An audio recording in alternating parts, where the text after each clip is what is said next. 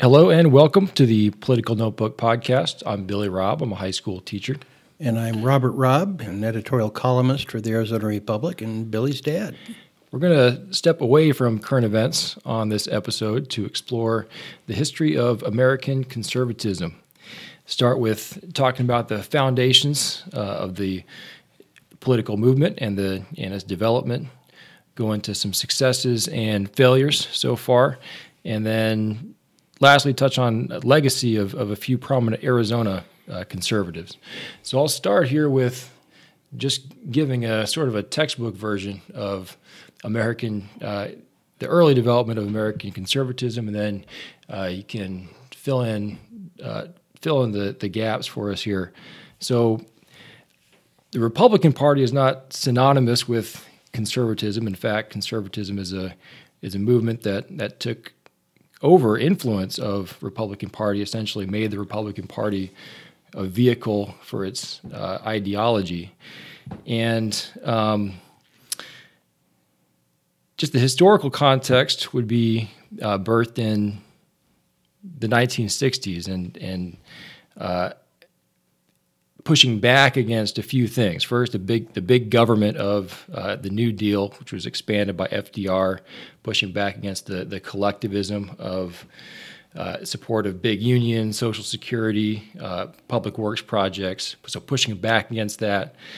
In terms of foreign policy, uh, in the aftermath of World War II, you know, the Soviet Union being the the main power uh, expanding uh, communism, trying to push back against the expansion of, of communism, and then with those international conflicts, you, you, saw the you know sort of the countercultural explosion of the 60s and the sexual revolution, the civil rights movement, had the anti-war protest and the, and the hippie the hippie movement. So conservatism seeking to, to push back against those big forces of, of big government, against the threat of communism, uh, against the, the liberalism of, of the countercultural uh, movement.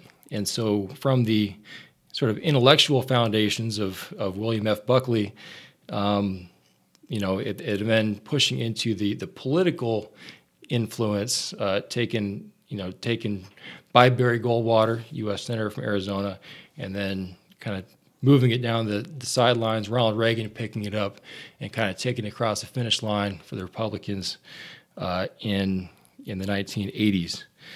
Um, so I guess my, my first question would be out of those influences, which one of those, you know, from the economic uh, pushback of, of the big government to the to the foreign policy to the to the cultural influences, uh, you know, how did the fusion of these combine to create and eventually uh, have a winning co- coalition? How did that uh, happen? Which one of those had more of an influence? And also, uh, just from that textbook version, if you could just sort of like what would you fill in from there that might be missing? My own view is that the um, modern American conservatism was an invention of Bill Buckley's in the 1950s. Uh, there were four key pillars to the conservative point of view. Um, you had uh, a, a, limited federal government, uh, a limited role for the federal government compared, for example, to the states.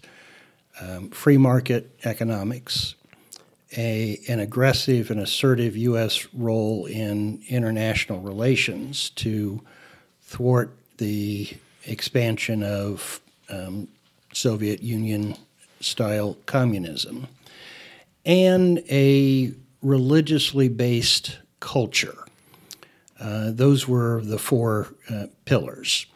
Now, uh, in the 1950s, there were various intellectuals that were writing about those things, uh, but they weren't part of a uh, coherent um, philosophical, political point of view. They were kind of in their separate silos. Buckley brought them all together under the uh, aegis of his um, new then publication, National Review. And so it began as a um, intellectual movement. Uh, Barry Goldwater then brought it into the political arena uh, in the early 1960s and as the uh, Republican nominee uh, in 1964. Uh, Ronald Reagan uh, made it triumphant in the political sphere for a brief moment in time. but I don't think that the Republican Party ever was truly the vehicle of conservatism. In, in my view, there are only uh, two um, full spectrum conservatives that the Republicans have nominated for president Barry Goldwater and Ronald Reagan. If you look at uh, Richard Nixon or Bob Dole or the two Bushes, um, they were leaning conservative, but they weren't philosophically grounded conservative conservatives um, as Buckley defined it. Now, the other thing that happened in the 1960s um, was the development of social conservatism. Uh, initially, the religiously based culture was considered to be apart from government policy.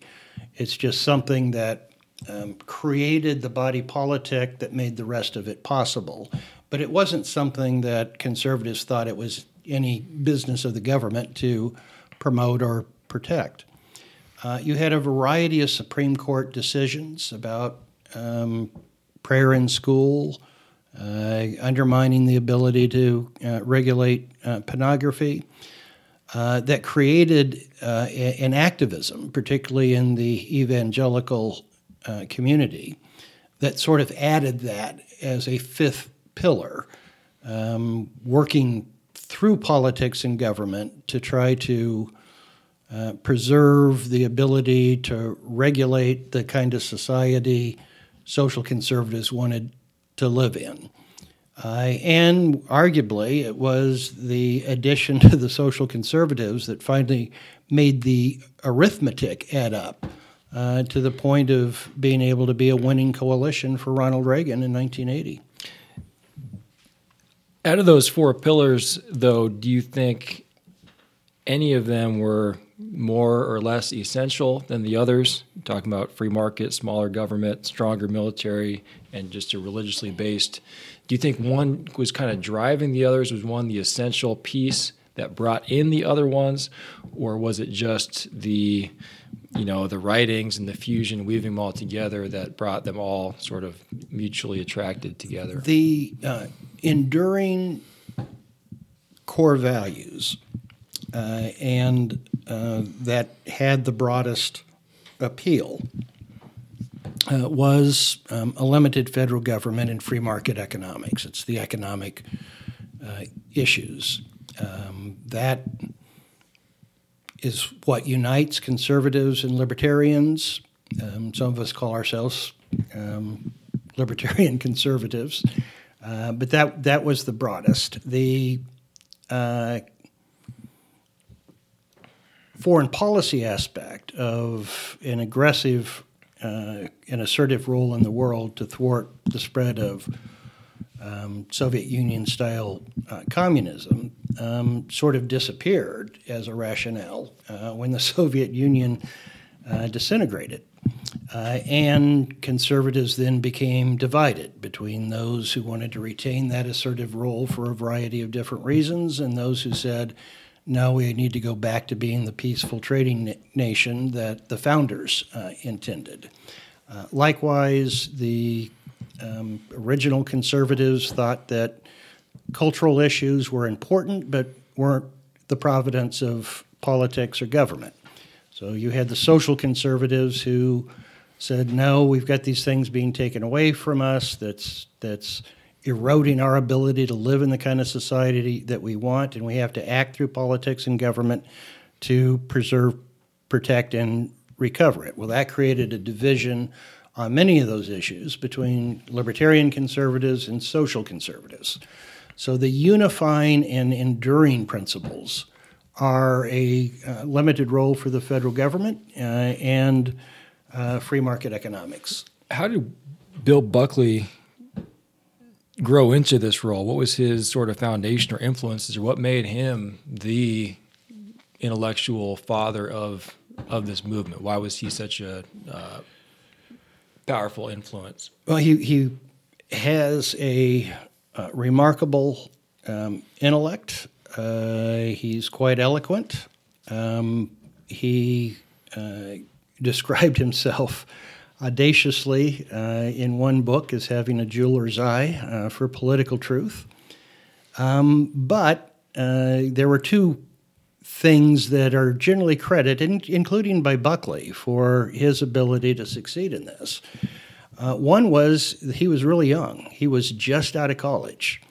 Um, so he wasn't a threat to all these established scholars in the other arenas um, or had been a rival to them for a period of time. So he always thought that his relative youth uh, was something that allowed him to bring these disparate intellectual intellectuals and, and movements uh, together. Uh, the other was that he was rich. Um, he, he could afford to uh, underwrite, uh, although he sent out fundraising letters on an annual basis that were a delight to read. Um, but he he had the financial wherewithal to uh, underwrite National Review um, and allow it to gain its place in the intellectual um, landscape of the country. Was he setting out to do what he was doing, or was he just espousing beliefs that he actually believed? Was he intentionally saying, "I want to bring these pieces together and build a it, a it, movement that was that was going to be successful politically down the road?" I don't know whether he could have anticipated um, the political success. I mean, at the time, conservatism had no political role, um, no political standing whatsoever after the Depression and the New Deal, um, it, there, there just wasn't an appetite for uh, limited federal government and um, free markets, and there was no um, coherent uh, conservative intellectual force.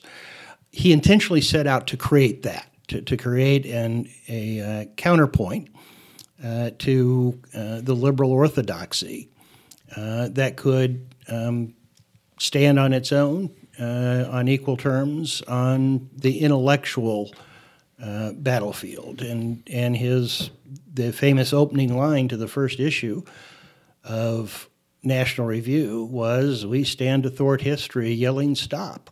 Um, now, I don't think that he anticipated uh, the how quickly, relatively speaking, uh, that it would become a such a potent political force.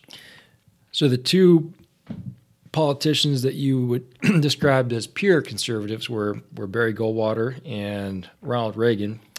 I'm sure there's other politicians that the two, would, the two, pre- the two Republican the two, presidential nominees. The two maybe most successful early ones, uh, Barry Goldwater and Ronald Reagan, in terms of successful in terms of um, you know pushing it out into the wider um, wider electoral influence and then maybe giving the demand for Reagan. What was it about those two?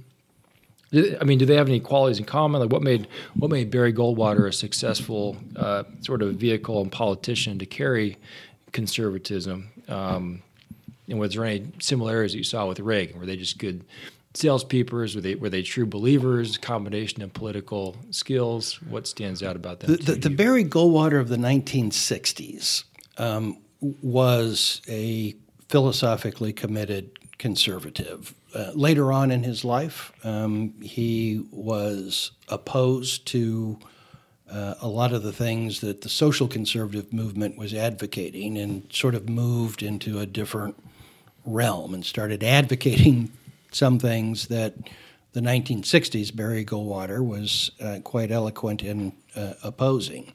Um, but in in the the Barry the historically important Barry Goldwater, the guy who ran for president in 1964 and got walloped, um, was uh, simply had zero fear of criticism from the left. He was blunt, plain spoken. Uh, he emanated truth and authenticity, uh, and he was able to articulate uh, what a, a, large number of people felt about what was happening uh, with government uh, and to give a public face and a uh, political figurehead's the wrong word, but a, a political leader uh, for the ideas uh, and popularize the ideas that uh, Buckley and and his fellow intellectuals had been creating uh, for a period of time. Uh, Ronald Reagan was different. he was certainly a true believer. Um, and uh, but he also was personally incredibly appealing and persuasive. Uh, he's someone that even people who did not fully agree with him uh, trusted and um, felt positively towards. So um, Reagan was always more popular than his ideas and policies.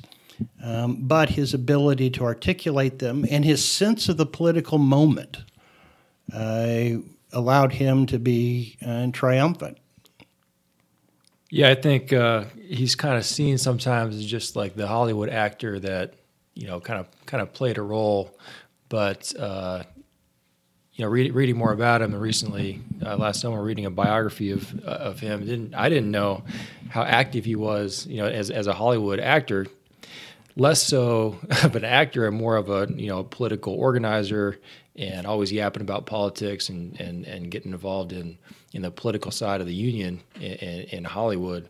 And then and then grows into a kind of a, a role in the twilight of his acting career um, in General Motors, traveling the country, talking to people, being a spokesperson, basically talking to the to the sort of the blue, blue collar workers that were eventually kind of you know, in a sense, practicing for, for that role that he that he took on. So. Well, and he was far deeper on the issues um, than was generally thought at the time, and even to a certain extent that he's given credit for today. I, I think that the sense of his depth has uh, increased over time, um, but he had things that he believed in, and he drew the line on them. Uh, Bruce Babbitt, who was governor of Arizona in the um, 1980s, was engaged in a discussion uh, with the Reagan administration. Uh, one of the things that Reagan wanted to achieve is to take certain federal functions and devolve them to the states. Um, Babbitt, a liberal Democrat, uh, was willing to engage in that and to talk about a sorting out of responsibilities. Um, and but every time he would come up with an agreement, uh, with um, the people he was interacting with in the Reagan administration, that would be taken to Reagan, and Reagan would say no. So um, Bruce Babbitt early on said this notion that anyone's calling the shots other than Ronald Reagan is simply wrong, and and and and Babbitt it, it was a missed historical opportunity because um, Babbitt and Reagan agreed that we ought to have a sorting out, which would be immensely um, beneficial today. And we have no discussion of doing that today. Um, but they couldn't agree as to which functions should remain federal and which ones should be devolved to the states. My next question is going to be about what, what you think the biggest successes are of the conservative movement. But I, I just want to uh, sort of piggyback off of that, that uh, the other thing that kind of stood out in, in reading more about Reagan was his his ability to sort of like be personal and to kind of target. And if you needed to vote on something, or if you needed, you know, he would he would kind of target the right people, talk to them in just the right way, and and very persuasive behind the scenes in in building coalitions uh, to support well his and, goals. And he and Jack Kemp were uh, always about wanting to expand the people who agreed with conservative positions. as opposed to the politics of Newt Gingrich and Donald Trump, where you draw a line in the sand where you think that there's more people on your side of the line uh, than the others. And uh, the way he practiced politics was just um, very, very appealing. If you were the target of a uh, jap by Ronald Reagan, you could laugh about it right. because it was gentle and humorous. It wasn't mean and vicious. I recall yet that President Kennedy had to go for days on end with very little sleep during the Cuba Missile Crisis. Is there any doubt in your mind that you would be able to function in such circumstances? Not at all. Mr. Trewhitt, and I, and I want you to know that also I will not make age an issue of this campaign. I am not going to exploit for political purposes my opponent's youth and inexperience. And, and as I said, he was always more popular than his policies, uh, but the policies were accepted because people trusted his goodwill and his good nature. From the from the entirety of the conservative movement, what would you say are some of the biggest successes? The the biggest success um, is creating economic growth as a principal objective of the political economy and a recognition uh, that incentives matter in private sector economic growth, uh, which is where the real growth occurs rather than it being something that's created by uh, government.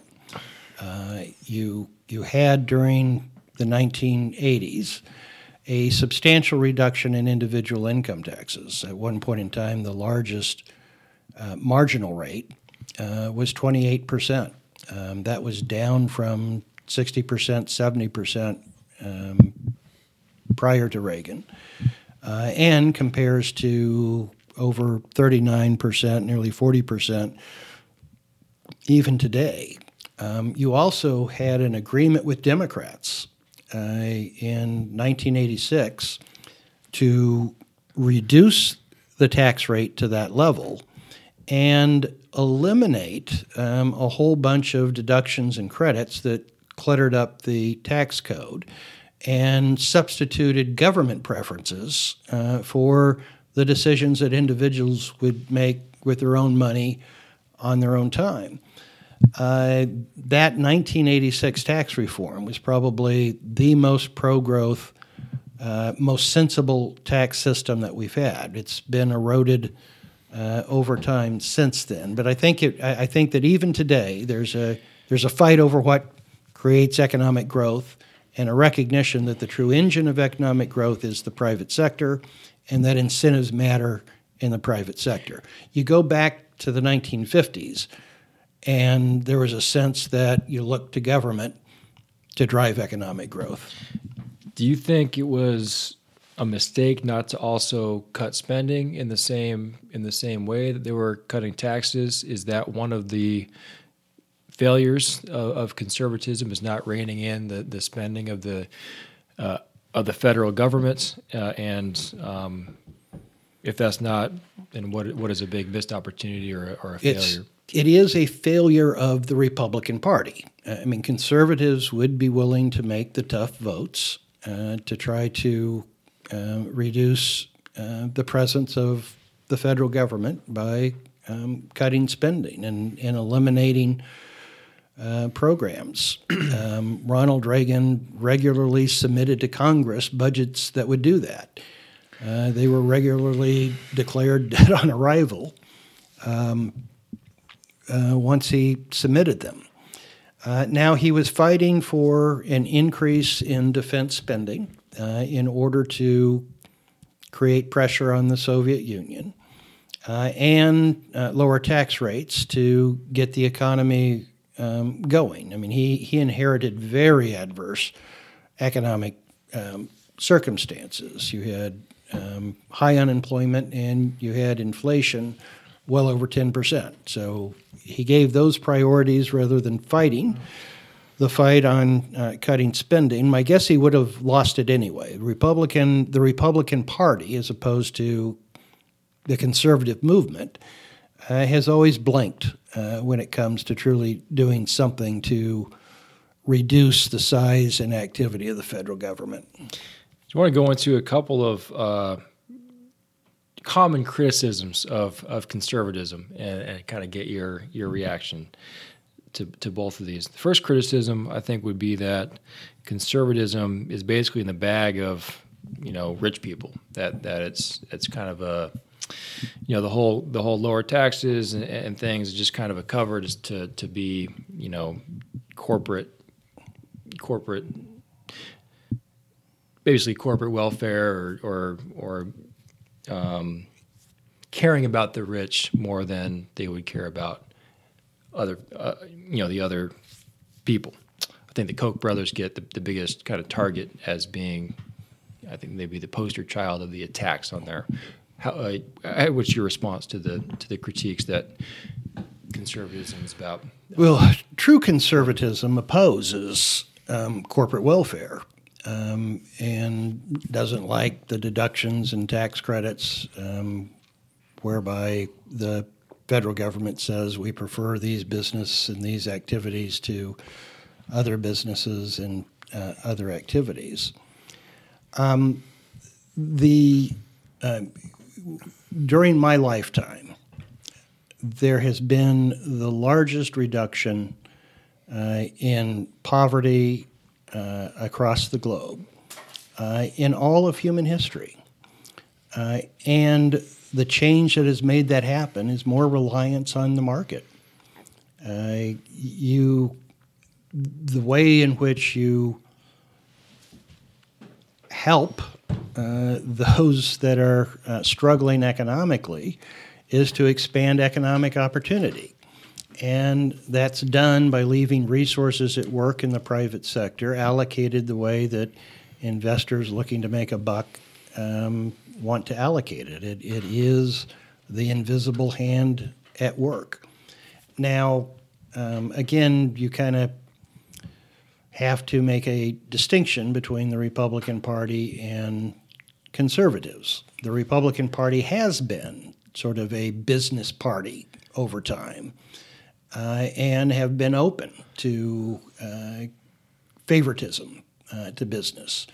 Whereas conservatives say you got to earn your keep, not in, not at Capitol Hill, um, but in the marketplace. You got to win uh, in uh, the marketplace. Uh, there have been conservative ideas of if we want to create a safety net, of ways to do that more efficiently and effectively than um, we currently do, which is very inefficient and ineffective. Uh, Milton Friedman in the late 1950s and early 1960s developed the idea of the negative income tax uh, to say, well, if some people don't have enough money, the most effective thing the government can do is to give them more money uh, and not have all this squad of bureaucrats that try to tell them how to live their life or or say you can only use this money for that and this other money for that, so you got to apply to four or five different programs. Uh, and um, that idea was sort of taken up in, in the earned income uh, tax credit that, that, that we have, but not as a replacement for existing welfare programs, which is what Milton Friedman uh, had advocated. So the libertarian conservatives would say, gee, we helping helping people other than what they earn on their own should be a charitable function. It should be in the private sector. Uh, there is a broad segment of conservatives uh, and conservatism that would say we accept a government role in providing a safety net. Uh, let's do it in the most effective and efficient way. And there's been a lot of intellectual energy going back, as I said, to the 1950s and early 1960s as to how that could be done better than um, the way liberalism does it. The other, I think, major critique that conservative gets is on the, the lens of race, that there's a, there's a racial problematic racial history of, of conservatism. I'll just list a couple of things that uh, that, that get brought up. Uh, Barry Goldwater is anti voting against the uh, Civil Rights Act. Um, you had Ronald Reagan. Uh, there was a, a, recent clip that resurfaced of him making a, a, a racist comment on a, on the phone call with I, I forget someone, but even publicly back then, his ads kind of with the caricature of, of the sort of like the welfare queen with the with the Cadillacs.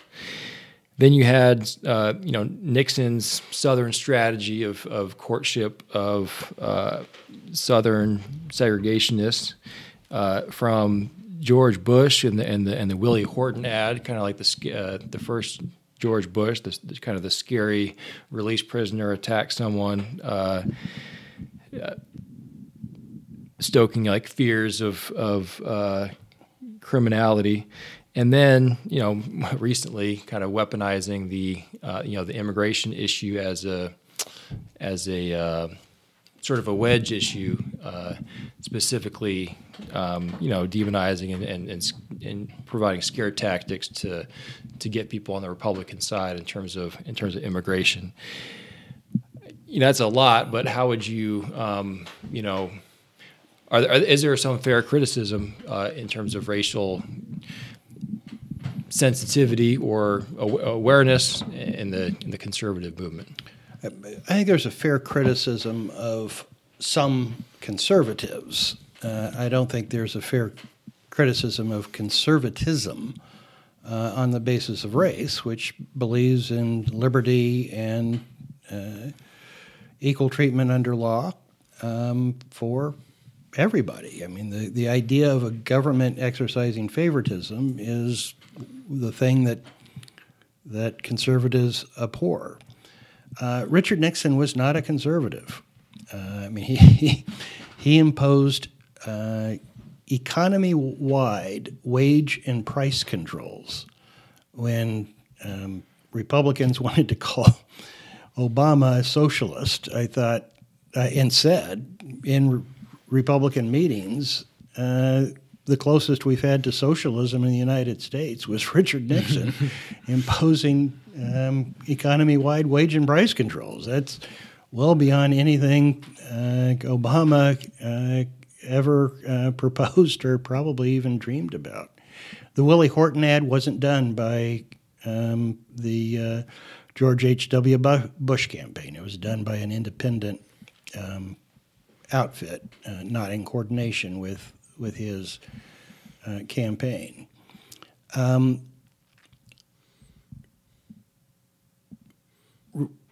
conservatives believe that the that, that a free market is the best protection against discrimination. Because if one business is uh, not willing to take advantage of the talent uh, that people have because of race, gender, uh, or sexual orientation, well, that leaves talent available to a competitor um, that will beat that person who discriminates in the marketplace. This is, again, an insight that Milton Friedman had in the 1950s and, and 1960s. Um, so I, I, I, do, I mean, there's no question that, that there have been prominent conservatives that said things uh, and did things that were um, inappropriate and racially you, insensitive. What about the Civil Rights Act uh, stance? Because that's a situation where you know you might need a, the role of the federal government to step in and and, and create some fairness in, in localities that were actively discriminating and disenfranchising people.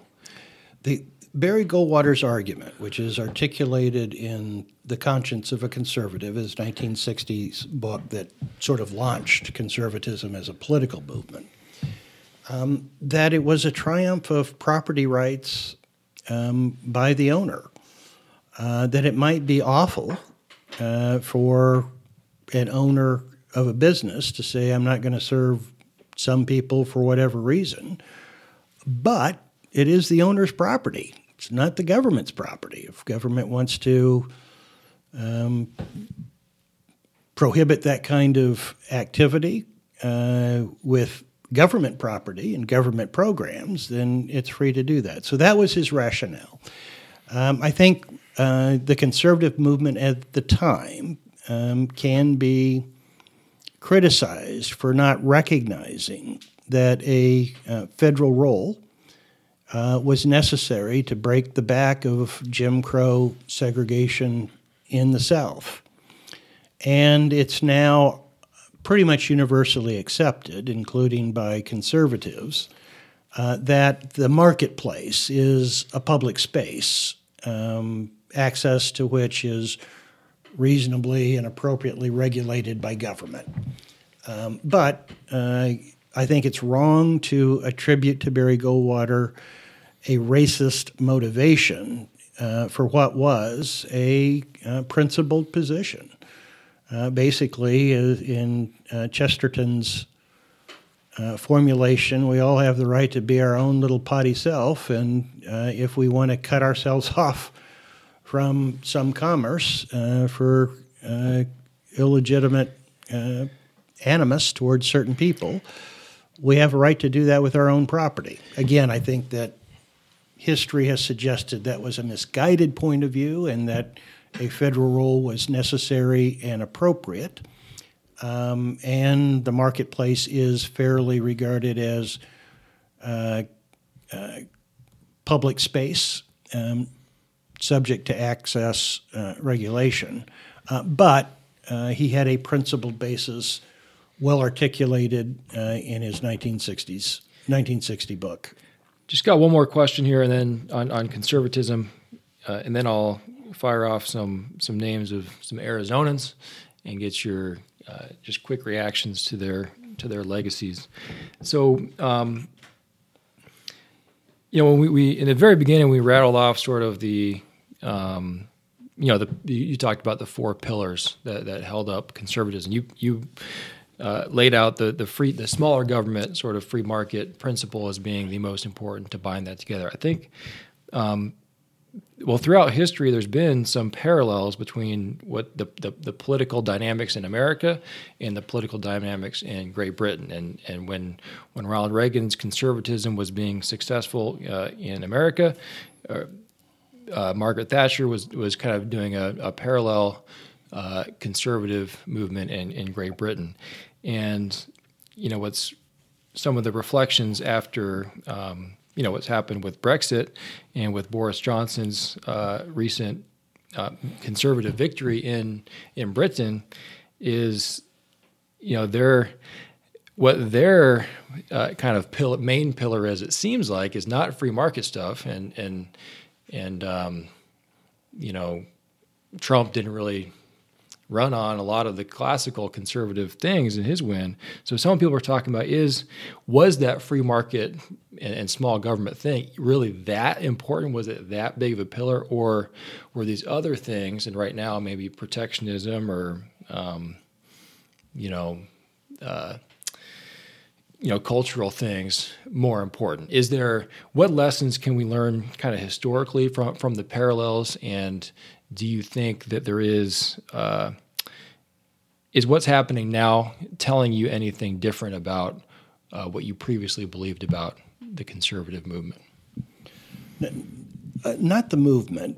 Uh, the, the, question is what is um, politically popular or what the body politic wants. So you got to separate that from the question of the philosophy of conservatism. Um, George W. Bush wanted to transform conservatism. Uh, to reconcile it with a large federal government, but to say we're going to have that federal government promote conservative values. So we're going to have a larger role for the federal government in education, which conservatives said there should be no federal role for the government uh, for the federal government in education. He said we're going to enlarge that, but we're going to have accountability through testing and school choice and other things. Um, in, in, my judgment, there can be no such thing as big government conservatism. Uh, the essence of conservatism is a limited federal government, a limited role for the government in the political economy, and free market economics. it is true that that wasn't what Trump principally ran on, um, but he has reduced corporate taxes, he has rolled back regulation, he has domestically um, liberalized um, economic regulation, and, and I believe it is producing uh, fruit. Certainly, what is sweeping the, the political movement that seems to have the most oomph behind it uh, is um, right leaning populism. Uh, and I don't think that necessarily is equates to conservatism, although it's often referred to as conservatism. Boris Johnson did not articulate a program to liberalize and unleash the private sector economy in Great Britain. He ran on, let's get out of Brexit, and oh, by the way, I will put more money into the National Health Service. You can't really describe that as a conservative agenda, although certainly he, I mean, the name of his party is the Conservative Party. Um, obviously, Trump's chief issue uh, was um, immigration. Well, conservatives have always been divided about immigration. Um, the free market conservatives tend to like the idea of um, relatively open borders uh, for labor to go where it can be most uh, productively uh, deployed. Um, social conservatives have tended to say no, we need to um, preserve for our own uh, and provide for our own, um, not uh, dilute what we've got by having a whole bunch of uh, newcomers uh, come to our shores. So that's been a, a, a, disagreement within the conservative party. Um, so I, I, certainly I don't know whether there is a political market for a traditional small government free enterprise conservative. Um, but I do know this: it's the only thing that works. Uh, it is what drives economic production in the private sector, which is what creates opportunities uh, on a broad basis. I mean, the, if you look at what's happening uh, to wage growth uh, for those without a college education under Trump's policies compared to Obama's policies, um, it is dramatically better under Trump's policies. We're finally getting some uh, market demand uh, for labor, which is raising uh, wages. Uh, other things don't work. Uh, so even if this is not the moment, uh, the moment will occur again because the other yeah. stuff doesn't work. That's interesting. It sounds like you're saying, like, even though um, it's less popular now, doesn't mean it wasn't the driving force behind it earlier, and it doesn't mean you know it still doesn't work in the in the way. Yeah, to, to, me, I mean, obviously, you have at at the margins arguments as to what constitutes conservatism, uh, and um, but I, I, don't believe that that you can have a conservatism that doesn't have a, at its core a limited role for the federal government in free market uh, uh, economics. It may be called conservatism, but it it ain't what conservatism is. It's something else. So let's finish here by uh, just, uh, I'm just going to say a few names and followers of, of Arizona politics or history. Be familiar with these, but just uh, just give us your reactions on their sort of relationship with, with conservatism and, and what their what their legacy, legacy will be. Uh, first, uh, former Arizona Governor Fife Symington. Uh, Fife Symington was the um, first uh, conservative governor that the the state has uh, had in in the sense of having a deep philosophical grounding. Uh, he began the movement to, towards uh, lowering uh, income tax rates uh, in the state. He, along with Lisa Keegan, um, got the charter school and the school choice movement launched in the state. In the criminal justice arena, um, he was the architect of uh, truth in sentencing, where you've got to serve a certain percentage of your, a large percentage of your sentence before you're eligible for uh, relief. That's something that's being reconsidered by the legislature. Uh, he had a brief tenure because of his um, problems with his business enterprise, um, but uh, in terms of moving the state in more of an ideological conservative um, perspective, uh, he was where it started. Uh, prior to that, it was mostly a centrist, business oriented uh, Republican Party and not a particularly ideologically conservative Republican Party here in the state, despite Barry Goldwater and, and others. At the state legislative level, it was very much a business oriented, centrist Republican Party. Two governors later, uh, two term governor Jan Brewer. Um, Brewer was a social conservative and obviously made her mark most um, conspicuously on the subject of immigration. Um, but she was also, in many ways, more of a centrist than a conservative. She's the one that led the effort to expand Medicaid in Arizona under Obamacare. Uh, she advocated a tax increase to help the state deal with a temporary tax increase to help the state deal with the devastating effects the uh, housing uh, bubble and burst uh, had on uh, state uh, revenues. I happen to agree with both of those decisions, um, but you can't describe them as advancing conservative thought. They were more taking advantage of the circumstances and opportunities at the time. And then someone who you're close with worked on his, his campaigns earlier on in your in your career, uh, former U.S. Senator from Arizona, Jon Kyl. Uh, Jon Kyl was probably the most uh, successful full spectrum conservative to uh, represent um, Arizona in uh, in Congress.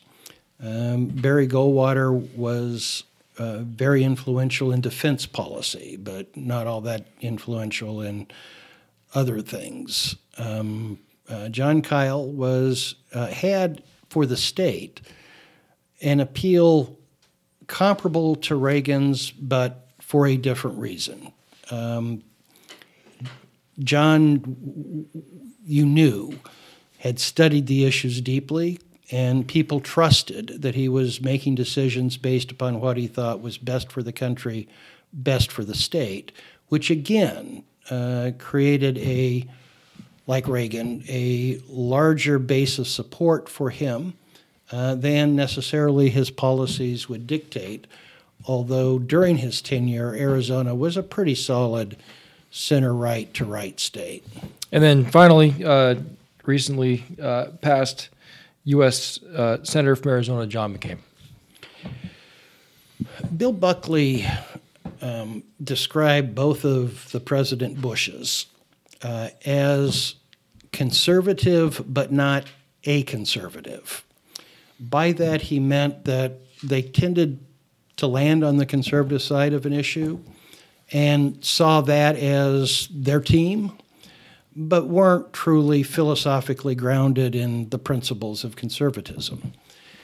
Uh, when John McCain was first running for president in 2000, I was the previous year, and as he was ginning up his campaign, a media fellow uh, for the Hoover Institute, and I gave a speech uh, to their uh, donors and supporters about McCain, trying to understand him.